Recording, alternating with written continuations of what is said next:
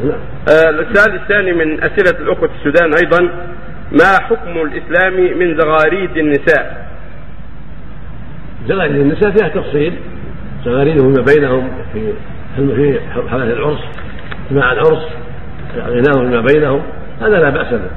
أو زغاريد في شيء لا يضر الناس فيما بينهن، في لعب خاص بينهن لا يضر الناس ولا يكون في خلطة الرجال ولا يكون في شيء مما حرم الله، ما لا في شيء. أما إذا زغردنا في شيء فيه الشرك أو في دعاء غير الله أو في السب للدين فهذا كله منكر، بعضه شرك وبعضه غير الله على حسب أحوالهم.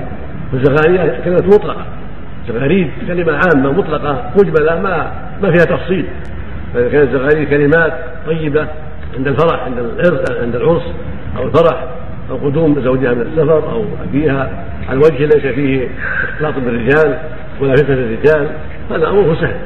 أما إذا كانت الزغردة فيها سب للإسلام أو دعوة للشرك أو كلام منكر أو سب للناس أو استغاثة بغير الله، هذا هو أحكامه، هذا شيء فيه تفصيل. نعم.